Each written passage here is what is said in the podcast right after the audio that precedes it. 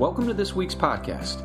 My name is Mickey Badalamenti, and I'm the discipleship pastor here at Rockpoint Community Church. Due to the coronavirus pandemic, we've modified our church schedule to help keep people safe. We currently offer on site Sunday morning services at 9 and 11 a.m. with limited capacity, and we ask that you register ahead of time. Please visit www.rockpoint.org slash register before you join in person. That way we can save your seat.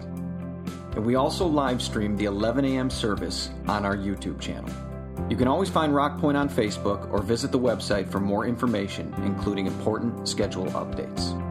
And while COVID may have affected how we do church, it cannot diminish our efforts together to be the church. We look forward to connecting with you. Enjoy the podcast. I want to thank you uh, as a congregation. Your continued adherence to our protocols have allowed us to continue in worship without any kind of an incident. Um, if you are a regular attendee or member here, you should have received an email last night informing you of some plans going forward, so uh, you should check that and be tuned in. We have our special Christmas giving that we usually do that we entitle Inside Out. Um, and so, if you're contributing to that at all, uh, the inside portion is to our families here that need assistance, and the outward portion is towards Compassion Pregnancy um, Center. This is a group that's done some phenomenal work in our local area in regards to uh, just young mothers that are processing uh, their circumstances and situations with a pregnancy sometimes not expected, oftentimes. And uh, they're doing some phenomenal work, and we're going to be supporting them. And so, if you mark anything towards that, that's where that's going to go this time around.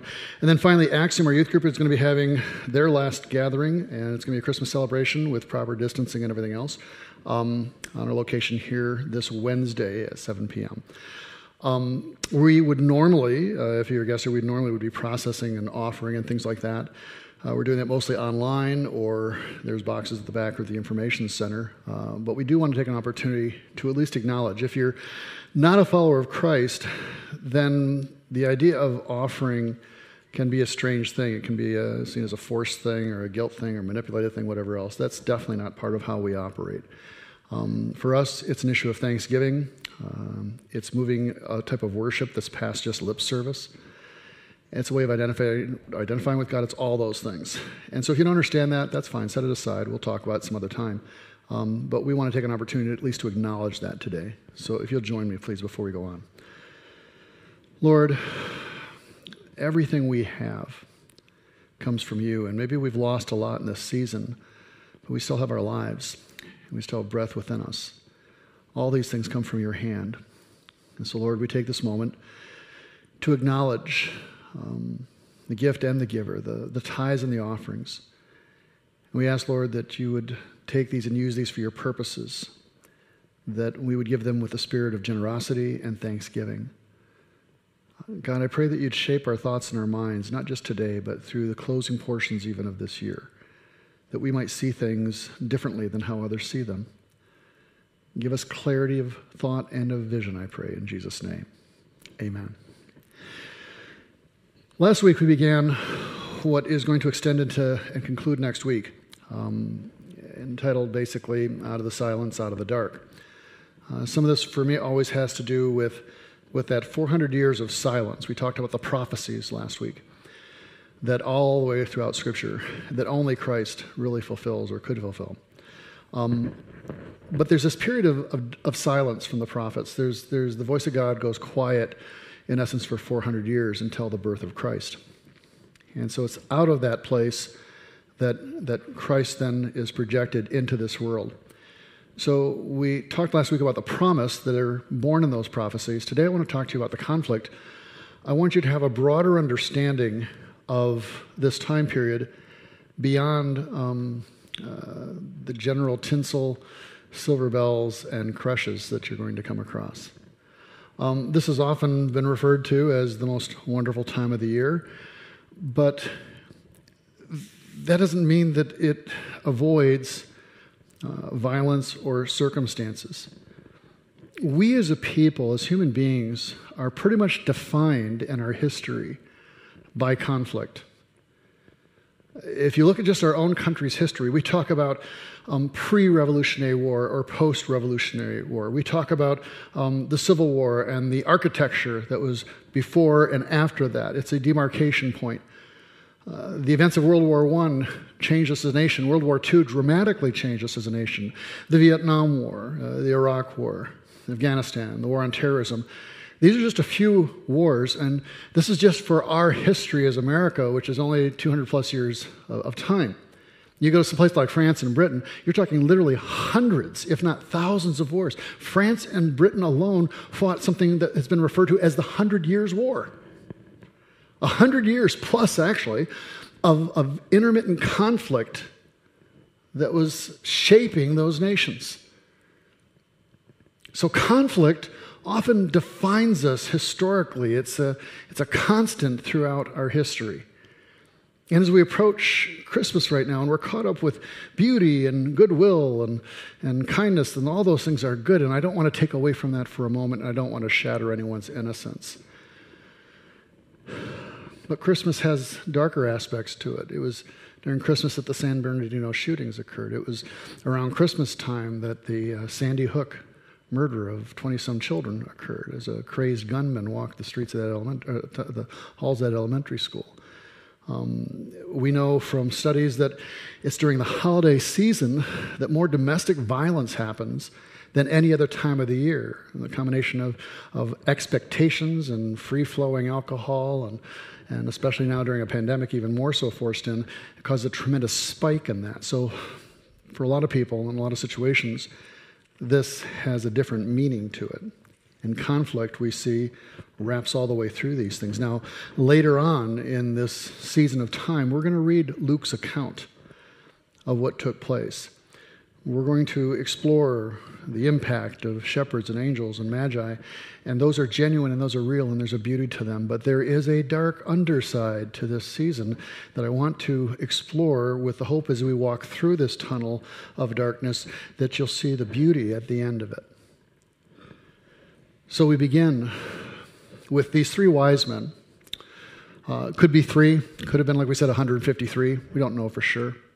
Uh, they see a star of some type, they read the sky and the astronomy in some way or another, and, and so they begin a journey that may have actually taken some period of time for them to get over to Israel, and they're looking for a king of the Jews. So they stop at the royal court, thinking that's the place to start with. And I wonder if these guys are all that wise, actually, because if you're talking about someone who's born king of the Jews and you're going to go talk to the current king of the Jew, I don't think you really want to have that conversation. And so I'm not sure how wise these guys were, at least politically astute. So they go to Herod, who was king at that time. And Herod was a little bit of an insecure madman. Um, he was the king of the Jews by uh, the permission of the Roman Empire. He was insecure because not only was that how he was maintained, but he wasn't even Jewish. Now, he maintained Jewish customs and religious views, but that wasn't his background. It was Edomite, actually. And so when these guys show up, three or 153, and they're saying, hey, we want to look for the king of the Jews born this day, he's like, who are you talking about?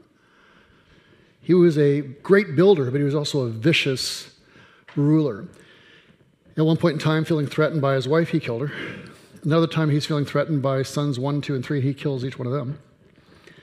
Uh, at one point in time, one Roman writer says, uh, It is safer to be King Herod's pig than to be his son being a pig and being a Jewish in his dietary habits, the pig would never have been killed because they're not allowed to eat pork. But uh, the son, on the other hand, so this is the guy to whom the three, again, quote unquote, wise men show up and say, Hey, we've heard there's a king of the Jews. Where is he born? And Herod's brain immediately starts to go into insecure mode and consider all the political implications of that.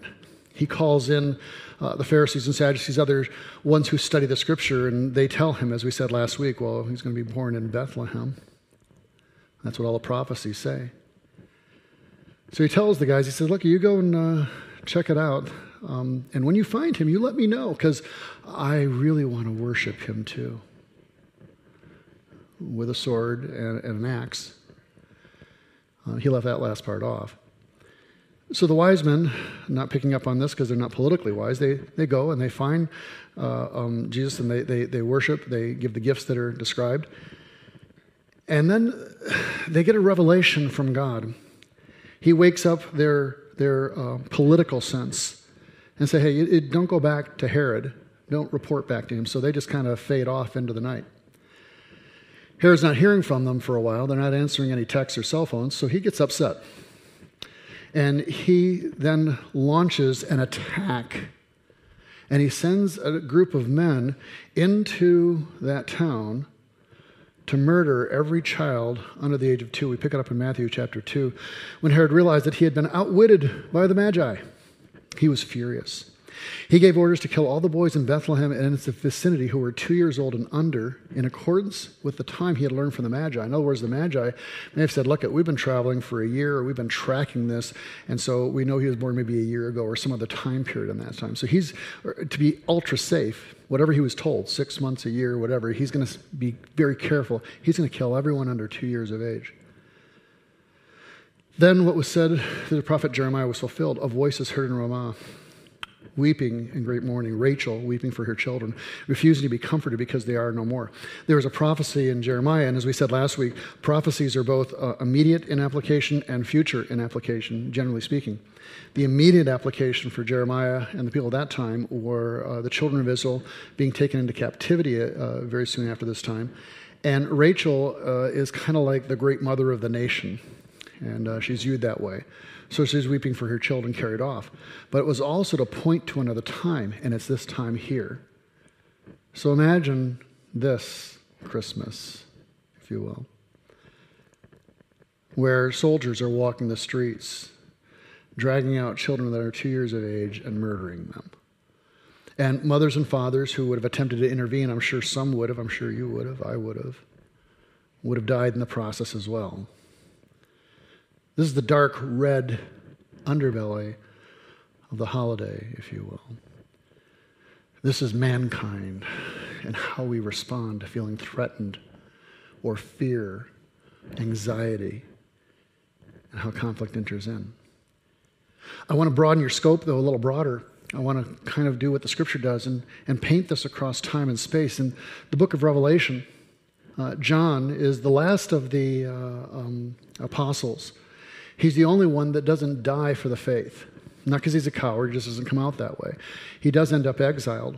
And at one point in time, he has a revelation from God, and it's put into Scripture as the book of Revelation, the last book. And in Revelations chapter 12, we have this A great sign appeared in heaven a woman clothed with the sun and the moon under her feet, and a crown of 12 stars on her head. She was pregnant and cried out in pain as she was about to give birth. And then another sign appeared in heaven an enormous red dragon with seven heads and ten horns and seven crowns on its heads. Its tail swept a third of the stars out of the sky and flung them to the earth. The dragon stood in front of the woman who was about to give birth so it might devour her child the moment he was born. You get the Christmas spirit at this point? Okay? The moment the child was born, she gave birth to a son, a male child, who will rule all the nations, all the nations, with an iron scepter.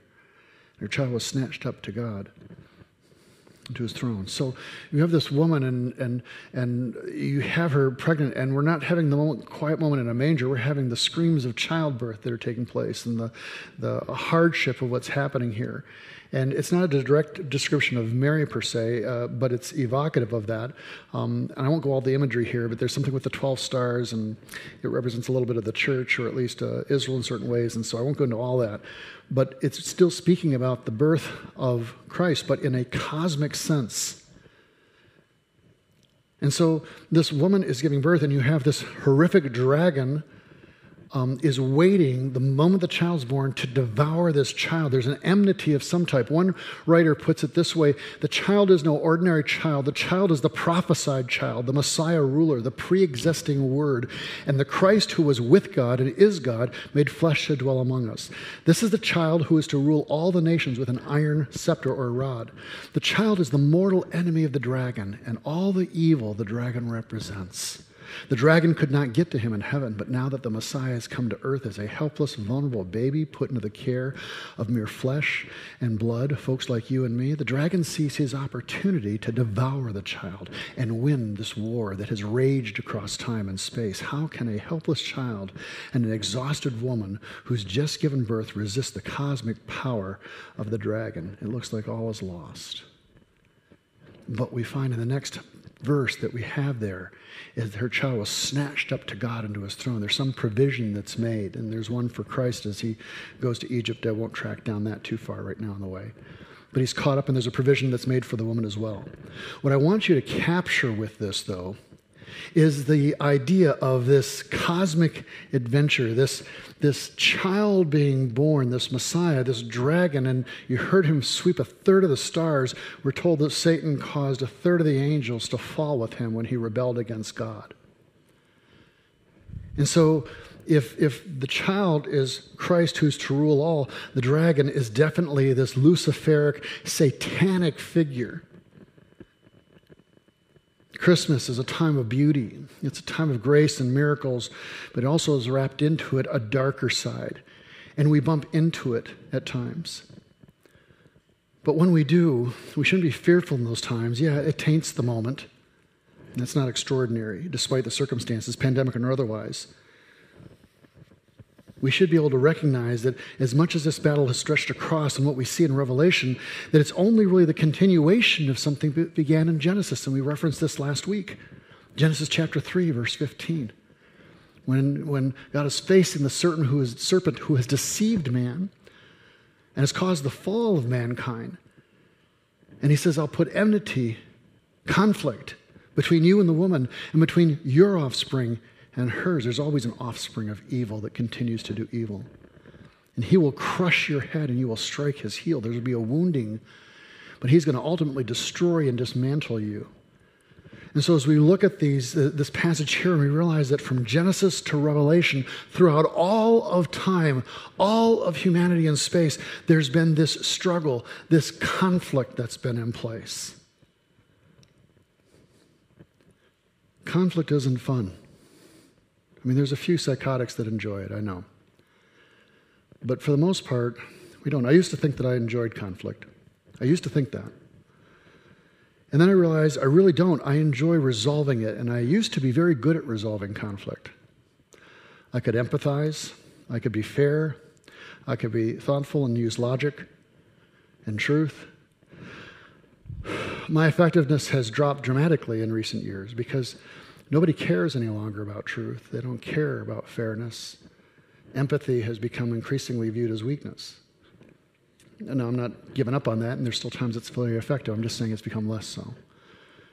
So I realized it's not conflict I enjoy, it was the resolution and bringing that peace and closure. Conflict itself, when we are into it, is a disturbing thing. Our heart beats faster. Fear enters in, anxiety, uh, imagination is a lack of ability to sleep. All sorts of things can play and prey upon our mind. And so these things are within us and they're developing and, and we deal with them. But I want you to step back out of that and get this larger picture again of a conflict that's on a larger scale of which just plays out in a small way in our own lives. To give you a view of this, as I have from Genesis to Revelation, I want to take you to the book of Daniel just quickly. In Daniel chapter 2, Daniel's given an impossible task. The king of that time, Nebuchadnezzar, has a dream. And he tells his wise men that he wants them to interpret the dream. And so they said, understandably so, tell us the dream. Like any good therapist, tell me the dream, I'll analyze it for you. And he says, Oh, no, no, no, no, I know how that goes.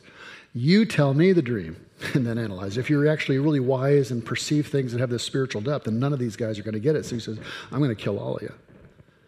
In desperation, Daniel's turned to at one point in time. Same thing. I'm not going to tell you it. So Daniel goes before the Lord, and the Lord reveals to him the dream that the king had. And he comes to the king and tells him the dream. And then in this passage, verses 32 through 35, he tells him the interpretation of it. He says, The head of the statue is made of pure gold that you saw, its chest and arms of silver, its belly and thighs of bronze, its legs of iron, and its feet partly of iron, partly of baked clay. And while you were watching, a rock was cut out, but not by human hands. And it struck the statue on its feet of iron and clay and smashed them. So it hit the feet. And then the iron, the clay, the bronze, everything were all broken to pieces and became like chaff on a threshing floor in the summer. The wind swept them away without leaving a trace. But the rock that struck the statue became a huge mountain and filled the whole earth. He's, he's describing, in essence, what many believe to be a series of empires, each silver, bronze, uh, gold, each represented a different empire, and the final one being the Roman Empire. But the key thing is that there's going to be this rock that is not carved by human hands that comes out of the mountain and smashes in the time of that Roman Empire and dismantles and affects all these things and is going to rule in a powerful way. It's going to fill the whole earth eventually. In fact, Daniel goes on in verses 44 and 45 in the time of the, those kings, in the time of Rome, if you will, the God of heaven will set up a kingdom that will never be destroyed, nor will it be left to another people. It will crush all those kingdoms. It's going to be greater than all these things, Persian, all that stuff, and bring them to an end, but it will itself endure forever. This is the meaning of the vision of the rock cut out of the mountain, but not by human hands. A rock that broke the iron, the bronze, the clay, the silver, and the gold to pieces. This struggle that goes from Genesis to Revelation, this conflict, it shows in each place throughout Scripture. And Daniel's saying there's going to be a time, though, that's going to resolve this in some fashion, where there'll be a conclusion to this there's going to be something supernatural that will take place. It's a conflict that stretches through time and space, but it also stretches not just through nations and uh, politicians and all those things, but it also stretches through, as Alexander Solzhenitsyn, through the, the heart, a line drawn through the heart of every man. And what's written in Scripture and by Daniel and these other things, that there's going to be a time when all these things are going to come to an end. Yes, there's going to be a struggle. Yes, those things are going continue, but there's going to be a time when this is going to end. And, and we can look at Revelations and, and we can try to write some of that off and say, well, it's just kind of a weird writing of a weird guy. But if you look at it and, and really were to examine Scripture, you'd realize that, that, that there is such a power to it written by different people over different periods of time on several different continents in different languages, and yet all flowing together with a common theme. And as much as we see in Revelations this dragon waiting and then something being snatched from him, what follows right after that in Revelations chapter 12, verses 7 and 9 is this. It says, Right after that event, war broke out in heaven. Michael and his angels fought against the dragon, and the dragon and his angels fought back. But he was not strong enough, and they lost their place in heaven, and the great dragon was hurled down. The ancient serpent, called the devil or Satan, who leads the whole world astray, he was hurled to the earth and his angels with him. This is the ending of all things. And Satan loses in the final analysis of this. This conflict that we see stretching from Genesis to Revelations that Daniel talked about, that we personally experience in our daily lives, that, that causes children, whether it's in Bethlehem or whether it's in Sandy Hook, to be killed that shows up in the, the, the, stress of our political struggles and the, uh, the fears of our job loss. And I wouldn't ask you today to raise a hand. I wouldn't ask you to respond as to how you emotionally have handled this time period. I don't want you to respond to this. But if I were to ask you, I suspect that, that most, if not many, if not all the hands in this place would go up when we said that we've had fear or anxiety over something in this season the loss of a job, the loss of a loved one the politics of things, housing, all these different things that play into our brain and, and that are accentuated by this pandemic.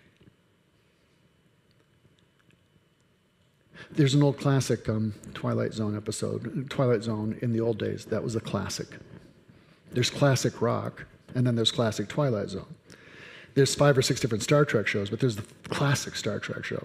These are nuggets of wisdom and prophecy tossed throughout our culture.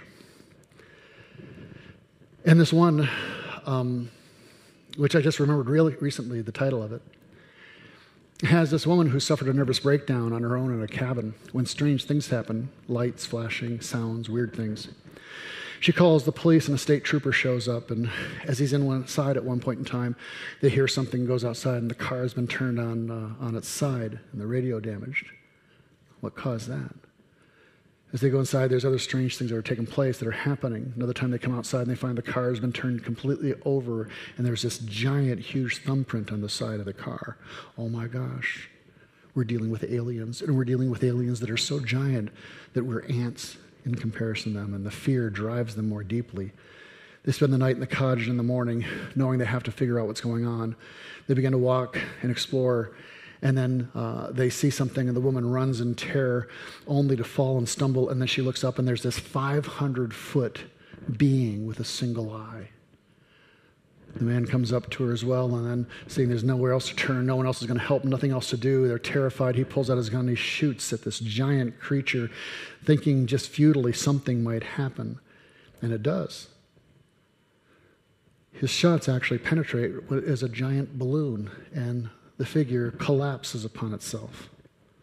Puzzled, they'll go over closer to explore, and as they do, they hear a strange twittering, and he looks down to find a very tiny, small flying saucer with two very tiny little creatures inside. And as he bends close, he hears them desperately calling home, saying how they've tried to do these different things to terrify the aliens, but have been unsuccessful. Please withdraw us back to our home base before we're destroyed by these giants.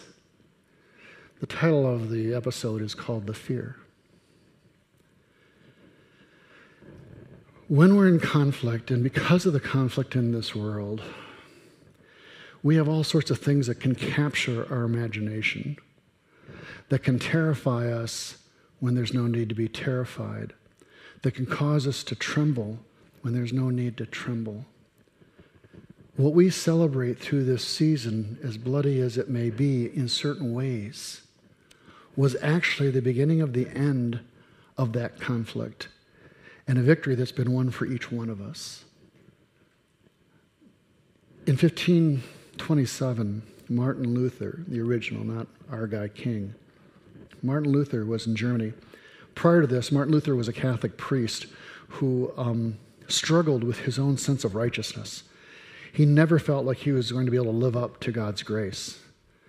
And then one point in time, he has a revelation that it's by faith that we live and by God's grace and not by works changes his whole outline. It also caused him to have conflict ultimately between uh, the rest of the church and himself as he begins to protest against a church at that time that was more interested in money and finances and resources than it was about people. He and his followers became known as Protestants or Protestants. Um, eventually forms Lutheran Church, things of this nature. He went through a number of struggles and conflicts in this time. And one of the most significant ones was in 1527 when a plague began to approach Germany. Millions were dying. Uh, it was a, a bitter time, and, and with no sense of the hope that we have. We are actually probably in the third quarter of our time here, guys, so hang in there. We're near the end of it. But for them, there was no hope in sight. Martin, conscious of this cosmic struggle, that had gone out throughout time and conscious of how that even affected him politically and all the other things that are part of it, and now this plague that had marched upon the civilization that he was part of. He wrote a song. It's one that's familiar, and it came out of this time period. It was conscious of the conflict. It was an awareness of, of the beauty of Christmas, but also the underlying um, uh, struggle that was summed up in it. And it's with all that in mind that he wrote this old hymn A mighty fortress is our God, a bulwark never failing. Our shelter he amid the flood of mortal ills or conflicts prevailing. For still, I like this line, still our ancient foe doth seek to work us woe. We're still in the midst of the conflict, even though there's a beachhead established at Bethlehem. His craft and power are, are great, and armed with cruel hate, you have an enemy for your soul that wants to see you and me destroyed. On earth is not his equal.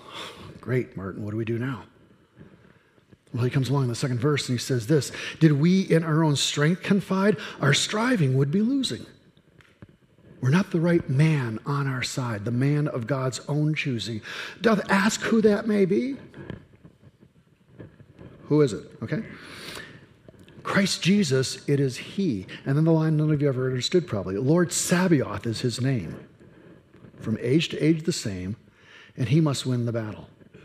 Lord Sabaoth. Lord Sabaoth means Lord of hosts. In other words, commander of the Lord's armies.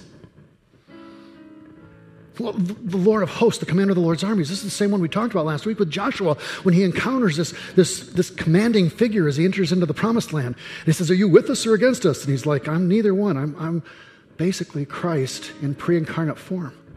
I'm God. And Joshua worships him. You don't worship angels ever, they won't permit it. Lord of hosts is his name, commander of the Lord's armies. It's a conflict raging, but there's a commander of armies who's on our side. Martin sees this from age to age the same, and he must win the battle. And then this third verse, and though this world with devils filled should threaten to undo us, we will not fear. Uh, I want you to just repeat that. We will not fear. We will not fear. One more time. We will not fear, for God hath willed his truth to triumph through us. The prince of darkness grim. We tremble not for him. His rage we can endure, for lo, his doom is sure. One little word shall fell him. One little word shall fell him. We don't tremble in the conflict because there is one word, and that word is Jesus, born of a virgin at that critical turning point of history that begins the resolution of conflict, that sees that great dragon, that serpent of old, fall in defeat. The scriptures tell us in the book of James that the demons know about God and they tremble. We don't tremble. We don't tremble. The demons, the dragon, the serpent, they tremble, for their doom is sure. And one name, one word, one word completely dismantles them. It's the name of Jesus. All the fears that we've had from all the things that terrorize us and, and that we think are so huge 500 foot giants. They're just twittering little aliens. All the conflict that we struggle with that even runs through the line of our own heart.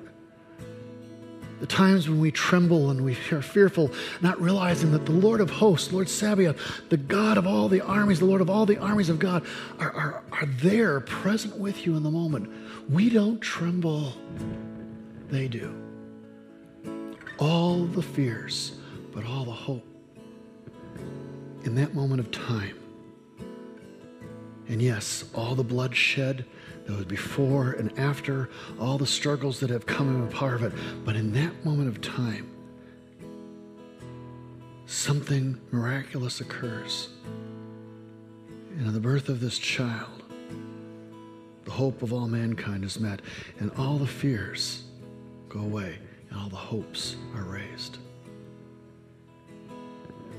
Father, as we prepare ourselves to celebrate, this next week of time, God.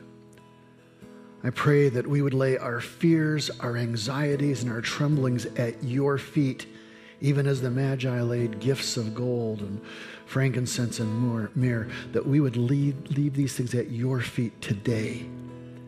And we'd be able to walk into this world without trembling. Conflict will continue because we're a part of this world, but that we can face it knowing that the Lord of hosts, the commander, of all the armies of God walks with us. I pray that your people would leave this place today or in their homes as they are watching this and be inspired and moved by your Holy Spirit and the truth of your word to know that the dragon's been defeated and the serpent has been stomped on.